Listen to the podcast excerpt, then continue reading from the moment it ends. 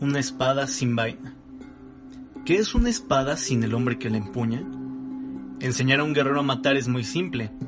El verdadero desafío está en enseñarle a no hacerlo.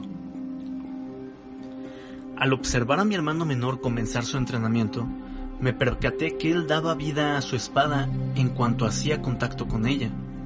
Escuché rumores en los pasillos que lo comparaban con los viejos guerreros maestros. Pero conforme Yasuo creció y sus habilidades se desarrollaron más, también lo hizo su ego. Era impulsivo y presuntuoso, ignoraba las lecciones de nuestros maestros y no conocía la paciencia. Temeroso al ver que mi hermano se había alejado demasiado del camino, no fui a advertirle, sino a hacer un llamado a su honor.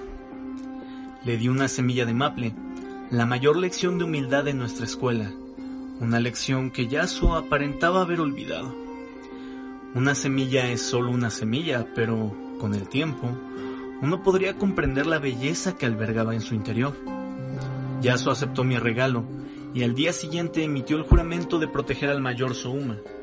Yo tenía la gran esperanza de que él aprendiera la paciencia y las cualidades necesarias de un verdadero espadachín.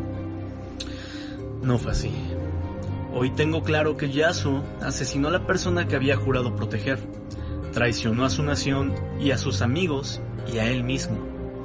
Me pregunto si alguna vez él hubiera sido arrastrado por el sendero de la oscuridad de no ser por mis acciones. Pero mi labor no puede ser cuestionada, Debo soportar la carga de mi deber. Mañana, al amanecer, saldré a capturar a una espada sin su vaina, a mi hermano Yasuo.